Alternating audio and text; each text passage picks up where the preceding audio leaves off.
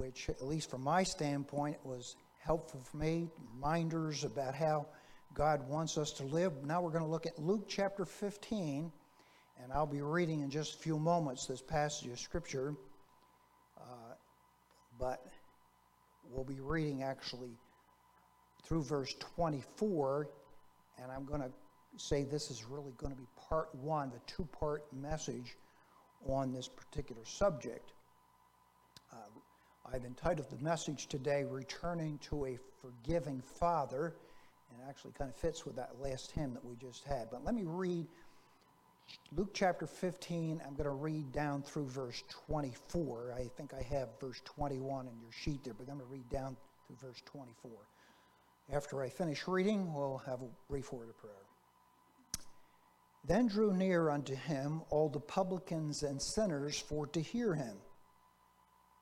And the Pharisees and scribes murmured, saying, This man receiveth sinners and eateth with them. And he spake this parable unto them, saying, What man of you, having a hundred sheep, if he lose one of them, doth not leave the ninety and nine in the wilderness and go after that which is lost until he find it? And when he hath found it, he layeth it on his shoulders, rejoicing. And when he cometh home, he calleth together his friends and neighbors, saying unto them, Rejoice with me, for I have found my sheep which was lost. I say unto you, that likewise joy shall be in heaven over one sinner that repenteth, more than over ninety and nine just persons which need no repentance. Either what woman, having ten pieces of silver, if she lose one piece, doth not light a candle and sweep the house and seek diligently till she find it? And when she hath found it, she calleth her friends and her neighbors together, saying, Rejoice with me, for I have found the piece which I had lost. Likewise, I say unto you, there is joy in the presence of the angels of God over one sinner that repenteth. And he said, A certain man had two sons. And the younger of them said to his father, Father, give me the portion of goods that fall to me. And he divided unto them his living. And not many days after, the younger son gathered all together and took his journey into a far country, and there wasted his substance with riotous living. And when he had spent all, there arose a mighty famine in that land, and he began to be in want. And he went and joined himself to a citizen of that country and he sent him into his fields to feed swine. And he would fain have filled his belly with the husk that the swine did eat, and no man gave unto him. And when he came to himself, he said, How many hired servants of my father's have bread enough and to spare, and I perish with hunger? I will rise and go to my father, and will say unto him, Father, I have sinned against heaven and before thee and am no more worthy to be called thy son. Make me as one of thy hired servants. And he arose and came to his father. But when he was a great way off, his father saw him and had compassion, ran and fell on his neck and kissed him. And the son said to him, Father, I have sinned against heaven and in thy sight, and am no more worthy to be called thy son. But the father said to his servants, Bring forth the best robe and put it on him, put a ring on his hand and shoes on his feet, and bring hither the fatted calf and kill it, and let us eat and be merry. For this my son was dead and is alive again. He was lost and is found. And they began to be merry. Heavenly Father, speak to us now through your word. Every one of us need to be reminded of your admonitions and that you do rejoice in seeing people repent of their sin and turn to you. And Lord, if there be somebody who's come today who's been straying away from you, I pray that today they would return. If there's somebody who's gotten far away from you, Lord, and needs salvation, I pray that today that would be something realized in their life that they would truly put their trust in you. We pray this in Jesus' name. Amen. I don't know if you've caught this or not. If you read the passage of Scripture, you understand that our Lord has a heart for sinners.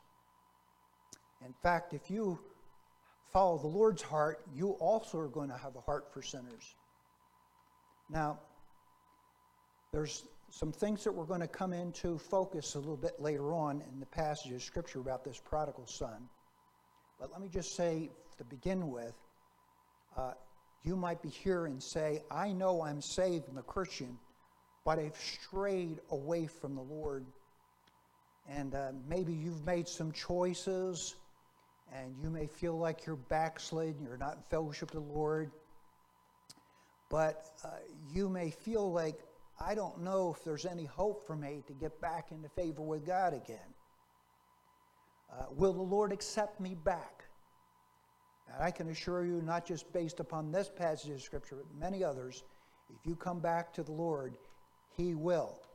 He will accept you back. Now, you may not be clearly sure or certain that you are a Christian.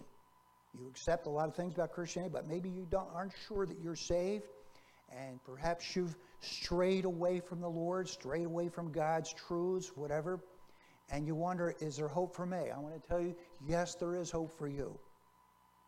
Now, I think it's very, very important before I get into the real heart of the message to give you a little bit of backdrop, background. My wife has done some work in art and she spends a considerable amount of time doing the background before she actually puts some of the, uh, the objects in there, or persons or whatever it may be. Uh, and I want to give just at least some kind of background of what is happening you Bible students understand that Jesus was, was going against the Pharisees, the religious leadership, and they despised him. Uh, he was bringing light to their hypocrisy and, and ritualism and legalism, and boy, they did not like it. And to say it very bluntly, they hated him for it and eventually would kill him because he was exposing them for who they really were. One of the things that really, use a modern idiom, really ticked them off, really got them upset was how in the world could this one who was a master teacher, the one who had all these crowds following him, how in the world could he ever sit with sinners the publicans, the tax collectors who were not favored at all by the common crowd and certainly were not favored by the religious leadership. So when Jesus was with lost people, which he did, he would sit and he would eat with them, he would interact with them. That was appalling to them, for they would never do anything like this. That's a little bit of the background when we come to this passage because Jesus is going to give three parables. Two of them are rel- relatively brief. One of them, of course, is the sheep that one of the sheep has gone astray, and the shepherd goes and finds him. Then there's another one of this woman who lost a coin, very important. It might have some symbol of her being married, like losing a diamond ring or something, but she nevertheless finds it after a great deal of search, she calls her friends together and they're rejoicing. And at the conclusion of each one of those initial two paragraphs, which sets the pace for the next paragraph, uh, the next parable, uh, you'll find this, these statements about how there is rejoicing in the presence of the angels over one sinner that repents. That theme is repeated and actually in some ways, climaxes in the story we call the prodigal son. Now, I'm just going to give you just a slight advertisement about next week because we're going to look at not just the first prodigal, we're going to look at them, that first prodigal today. We're going to look at another prodigal because there's two sides to this, this account here. One is the one who strayed away, and that's like a Jewish person who strayed away, but they can come back to Jesus if they repent. The other one pictures the legalism of the Pharisees, and that's the one we're going to deal with next time. That's the second prodigal. We don't always think of it, but that's the one who's gone away. And that's like the nation of Israel who'd gone away, and they were high and mighty, like, why in the world would Jesus ever do something like that to them? Now, I hope you don't, I don't lose you here. I want you to understand that Jesus is trying to get across to the disciples, to the multitudes, these Pharisees, that he loves people to come back to him and be saved. And there's great rejoicing when that occurs. We saw that, if you listen carefully, about the sheep that was found. We saw that when the coin was found. And we saw that the conclusion of not the chapter, but the conclusion about when this prodigal son comes back to his father. Here is what I want you to fully understand, be reminded about, go home with it, think about it, dwell upon it, and may it be kind of part, part of your life. Jesus or a heavenly father, can use either one of them, loves to see people repent of their sin and come to know him as their Savior. And we should have that same heart. He wants us to be involved in that mission of trying to reach other people. Now, we can't force it upon them, there's no question about it. And you'll see that even this father, this human father in this parable, is not forcing upon his son. We can't force it, but we have to be willing to forgive. All right, so that leads us to the thought, in a certain sense, that this certainly this Jewish nation had the blessings of God, but instead of finding their satisfaction in Him, they, like the prodigal son, forsook the fountain of living waters, as Jeremiah said, and they tried to find satisfaction elsewhere. Is our Heavenly Father or is Jesus willing to forgive and restore those who are repentant? Absolutely, absolutely. Our Heavenly Father is waiting to forgive all those who have strayed from Him. Jesus is willing to forgive us if we strayed away. I don't know where you're at. You could be, you could be somebody when somebody you came in this morning and somebody says, How are you doing? And you smile and you say, I'm doing fine. But inside, you're not right with God. You could be somebody been saved for a long period of time, but you're holding back some things from God. You have some closets that you have not opened up and asked God to forgive you for. I assure you that Jesus wants to forgive you. Now, there are three necessary steps, I would say, that need to be taken. And now we're going to we're going to zero in on this situation of this prodigal son. All right, so here's the picture in brief. There's a man who has two sons. The younger son, for whatever reason, is fed up maybe with the rules and regulations, so on, and he's thinking, man, there's a more exciting life out there. And we can use the illustration I think the grass is greener on the other side.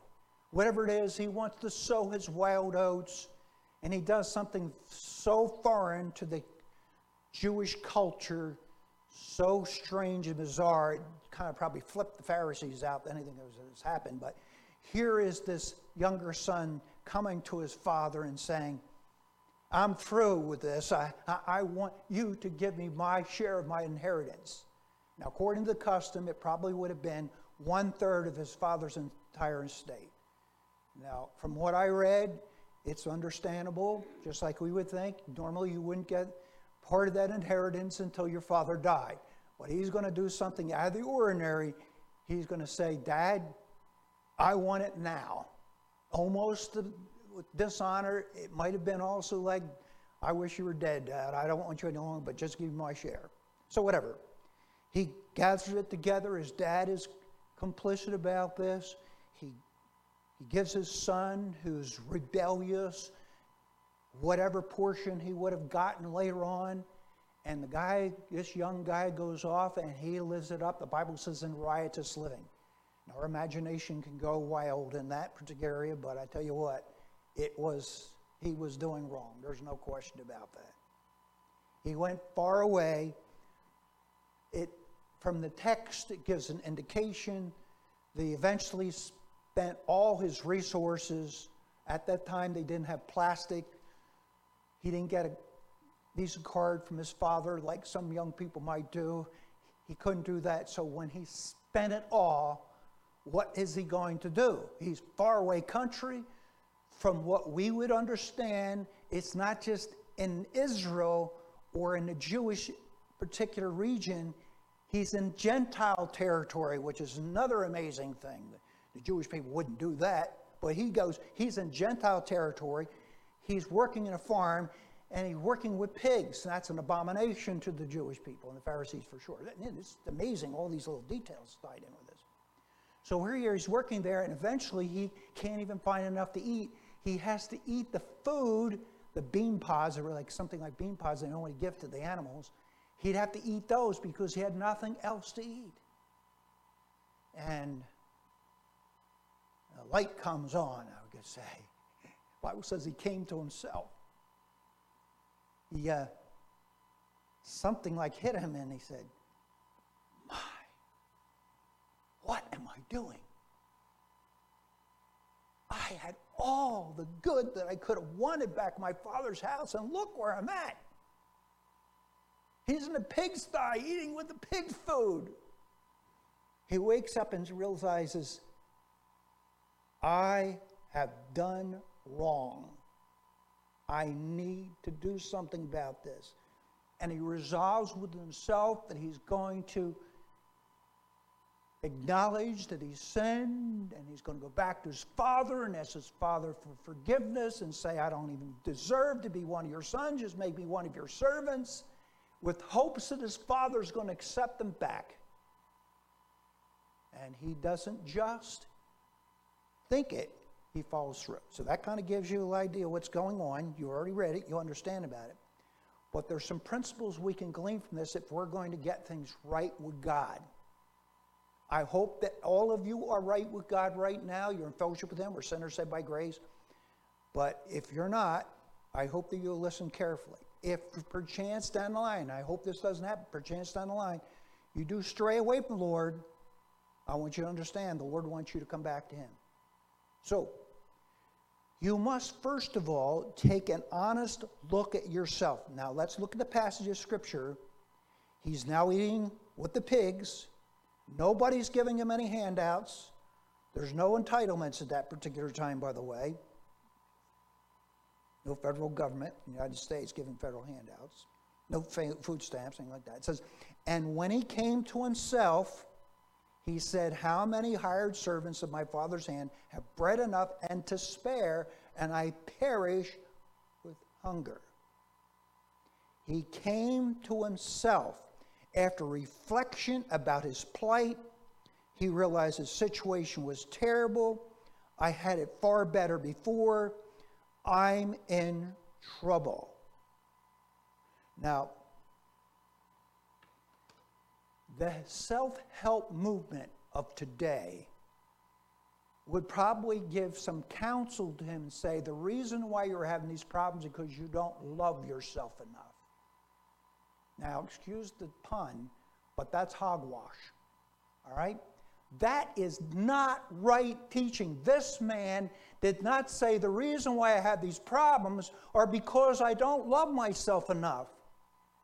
In essence, what he's saying is, I'm in trouble because I have acted selfishly. I have sinned against heaven and sinned against my Father. I, am not even worthy of anything. The opposite of the self help movement. So don't buy into that toxic poison that's saying you have to love yourself more. The reason why our culture is having so many problems because they love themselves too much. We've got to love ourselves less. In fact, the Apostle Paul says we are to deny ourselves. Ooh. They say that criminals, when they go to jail, one of the worst punishments that they have when they go is because their phones are taken away from them. I mean, it's like, what?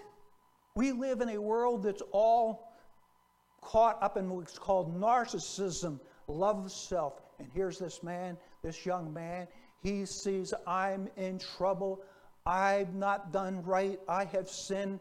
I could have had a whole much, I could have a whole lot better back where my father was. He came to himself. This is contrary to ordinary religious thinking.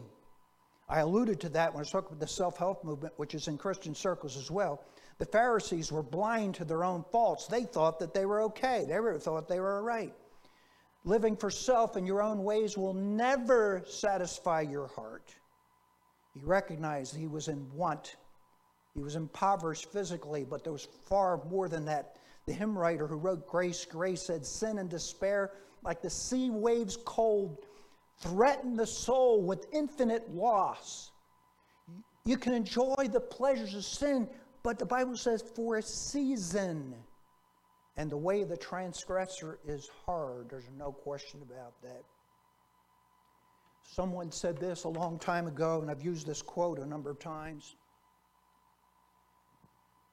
Our heart is shaped like a vacuum, and it will never be filled unless it's filled with God and His ways. We have a vacuum, it needs to be filled with Him, and everything else we realize it's empty living. So you must take an honest look at yourself. And I, I, I just want to, before I go into this next point, just try to say this. If you don't do an honest examination of your heart, and you're not right where God wants you to be, you're not going to you're not going to get back into God's favor the way you ought. You have to look and say, "This is it. This is it." And uh, you know, joked about this a number of times, but I get up in the morning and my hair's all a mess. I don't really prefer to look in the mirror. And years ago, I was taking our children to school, uh, about six miles away. I got in the shower, was driving, got, the, got to the church where the Christian school was, went to my office, and the assistant pastor knocked on the door. Said, Come on in, Mark. He came in and he goes, What happened to you? I said, What do you mean? He says, Go look in the mirror. I looked in the mirror. Here, my hair was, man, it was going all over the place. I, I probably, that was years ago. Maybe that would be accepted today, but that, it's like, what? So I scolded my children. I said, Why didn't you tell me my hair was on this? They, you know what they all said? We did. We kept telling you, Dad, you got to comb your hair, brush your hair. You weren't paying attention. Well, uh, I looked in the mirror and I said, something has to be done. Just silly illustration, but if you want to get right with God, you have to look at yourself. Be honest. God sees it. And this man came to himself and he realized it, but you must also decide to get back in fellowship with the Lord. So it's one thing to know about it, it's another thing to actually fall through. Oh, uh, no one can force you to be in fellowship with the Lord. The prodigal had to decide, he had to make a choice. I will arise. So he makes this decision, but he, he does go. He understands. I'll rise and go. And it's the right choice when he, his father is, uh, is not out at this point in time looking for his son, but now his father is waiting for him. The choice involves the painful task of forsaking sin. And to just briefly touch on this, he says, I will say, I have sinned. I've sinned against God. I've sinned against others. And that's how we need to look at our sin as well, that is primarily against God. The psalmist, Psalm 51 Against thee, thee only, have I sinned and done this evil against thy, sight. Willingness to confess sin. He that covereth his sin shall not prosper, but whoso confesseth and forsaketh them shall have mercy. He was willing to accept the consequences of his sin. I'm no more worthy. Make me one of your hired servants. And then there had to be some kind of faith and belief that his father would accept him back. And you and I have to realize, too, and accept the fact that the Lord will forgive us. You might ask the question Will my father receive me back? I've interacted with a few people who have gone astray. Some who were lost, and they said they've got way away from God. Some who I believe are genuine believers, and they said, I've done so much wrong, you cannot believe all the wrong I've done. You think God will accept me? We will forgive me? You think He'll take me back? And I had assured them, yes, He would. But you have to decide to get back in fellowship with the Lord. And then I want you to see this. You must follow through on your decision. You see, he had his intention, it was good. He came to himself. He realized you know, what the problem was. He acknowledged in his head what he was going to say. He refreshed his mind about that, but now he follows through. And I would say, do not procrastinate. Have you heard this? The road to hell is paved with good intentions. I would imagine. There's some people actually in hell right now. You could be arguing, saying, Well, I planned on getting saved. I plan on getting rid of my sin, but it was too late. They waited too long. Yeah, the road to victory in Christ is oftentimes paved with good intentions. I will eventually, I'll get right with God. Do not procrastinate. Do not say, Well, tomorrow I will. The next day I will. When I get it all together, I will. When this decision is made. No, go. And this man, there's no indication he waited for monitoring like that. The language conveys the idea that very quickly he went. And you know what he did? He confessed before his father. He actually did what he thought he was going to do. And you and I need to confess before, humbly before our Heavenly Father as well. I think about the, uh, there was a Pharisee and there was a publican Jesus spoke about, and the Pharisee stood on the, on the sidewalk, whatever, out in the public and says, God, I thank thee, I'm not as others, and I do this, and I tithe, and whatever.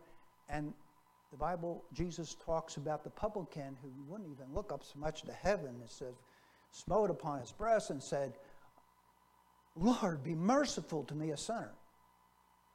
In a sense, that's the spirit of the son who comes back. He confesses his sin.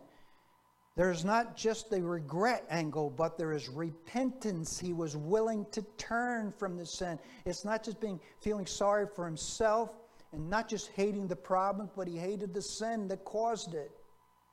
Oh, he took an honest look of himself. He decided to come back into his father's fellowship, and the Lord was there. The Lord, his father was there, and that's, of course, the picture of our Heavenly Father as well, and of course, of Jesus. Now, I want to kind of wrap this up, this message, with a story I heard that I think, in my estimation, conveys this thought that Jesus wants to save people. He wants to forgive us. He wants to restore us back. Regardless of where we've gone, how far we've gone away from He's there for us. He's anxious to forgive us. The Pharisees, oh no, they couldn't understand this. This is called the forgiveness tree. And be patient with me as I read this. Uh, listen and think about this. There was a young man who had to stand trial for a crime he was accused of committing. His father, a wealthy and well known rancher, was present for the proceedings. After cross examination and a jury's deliberation, the young man was found guilty as charged. His punishment was a prison sentence which would take years to complete and he was handcuffed to be led away to his prison cell. Or as he was handcuffed to be led away to his prison cell, his father looked at his son one last time and said, I will never forgive you. You have brought disgrace on this family. When you have done your time, you are not welcome home again. The young man hung his head in shame and walked away. Years passed and the disgraced son, no longer young, had paid for his crime. With shaking hands and a heart full of dread over the response he might receive, he wrote a letter begging for his father's forgiveness as he sat in his prison cell in the weeks before his release. Daddy, the few scrawled sentences started. I'm almost ready to be released from prison. I will be on the train that will go right by past the ranch. If you if you have forgiven me, please tie a white ribbon to the tree by the fence. If the white ribbon is not there, I won't get off the train. But we'll keep on going and we'll never bother you again. The days passed and the newly released prisoner boarded the train. As the train neared his father's ranch, he couldn't bear to look out the window to see his response to his letter. So he asked the man sitting across the aisle if he would look for him. Tell me if there is a white ribbon in the tree by the fence. The other passengers stared out the window as the train passed by the ranch. The man held his breath, waiting to hear whether he had been accepted or rejected. He dared to ask, Do you see a white ribbon in the tree? No, came the reply. The man's heart fell into his shoes. He had so hoped that time and his words would have softened his father's heart toward him. No, the other passenger repeated, passenger repeated. There isn't just one white ribbon, but hundreds of white ribbons hanging from the tree and all along the fence. What does it mean? The forgiven rancher's son jumped to his feet to collect his things. What does it mean? He repeated with tears running down his cheeks. It means that my daddy has forgiven me and I'm going home, he shouted. I say to you, our Lord is waiting.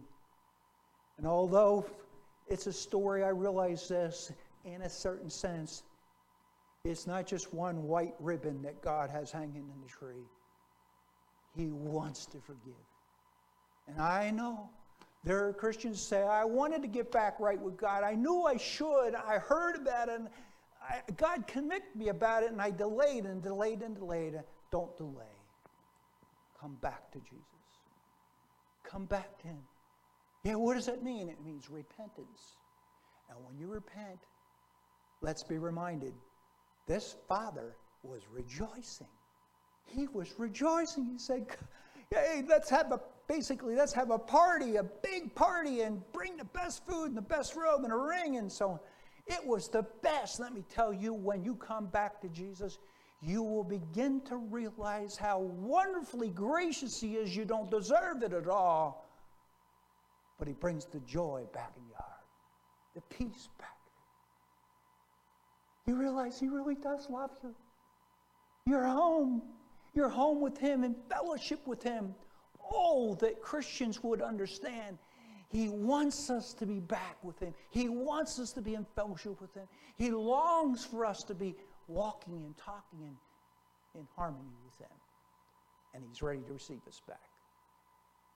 And if we're here, if you're here and you've not come to our wonderful Savior, come. The Bible says there is rejoicing in heaven over one sinner who comes to him. I urge you, come to him if you need to. If you're already in fellowship with him, thank God. Don't stray away from it. Enjoy the blessings of God. Let's pray. Heavenly Father, we are reminded of uh, your love and forgiveness in this, these parables, Lord. And thank you that you are a forgiving God. I want personally thank you for forgiving me over and over again. Thank you. In your mercy and grace. Lord, we stand humbly before you. There could be somebody here who's straying away. Maybe others know about it, maybe others don't, but you know. May they come back to you, knowing that you'll forgive them. They can be back in fellowship with you. If you're someone who's not accepted you today, may today, Lord, they realize their sin, realize that you sent your son to die on the cross for them. You want to forgive them. There's a risen Savior, and they've put their trust in you, and I pray that today they would be saved. In Jesus' name we pray. Amen. Keep your heads bowed, your eyes closed.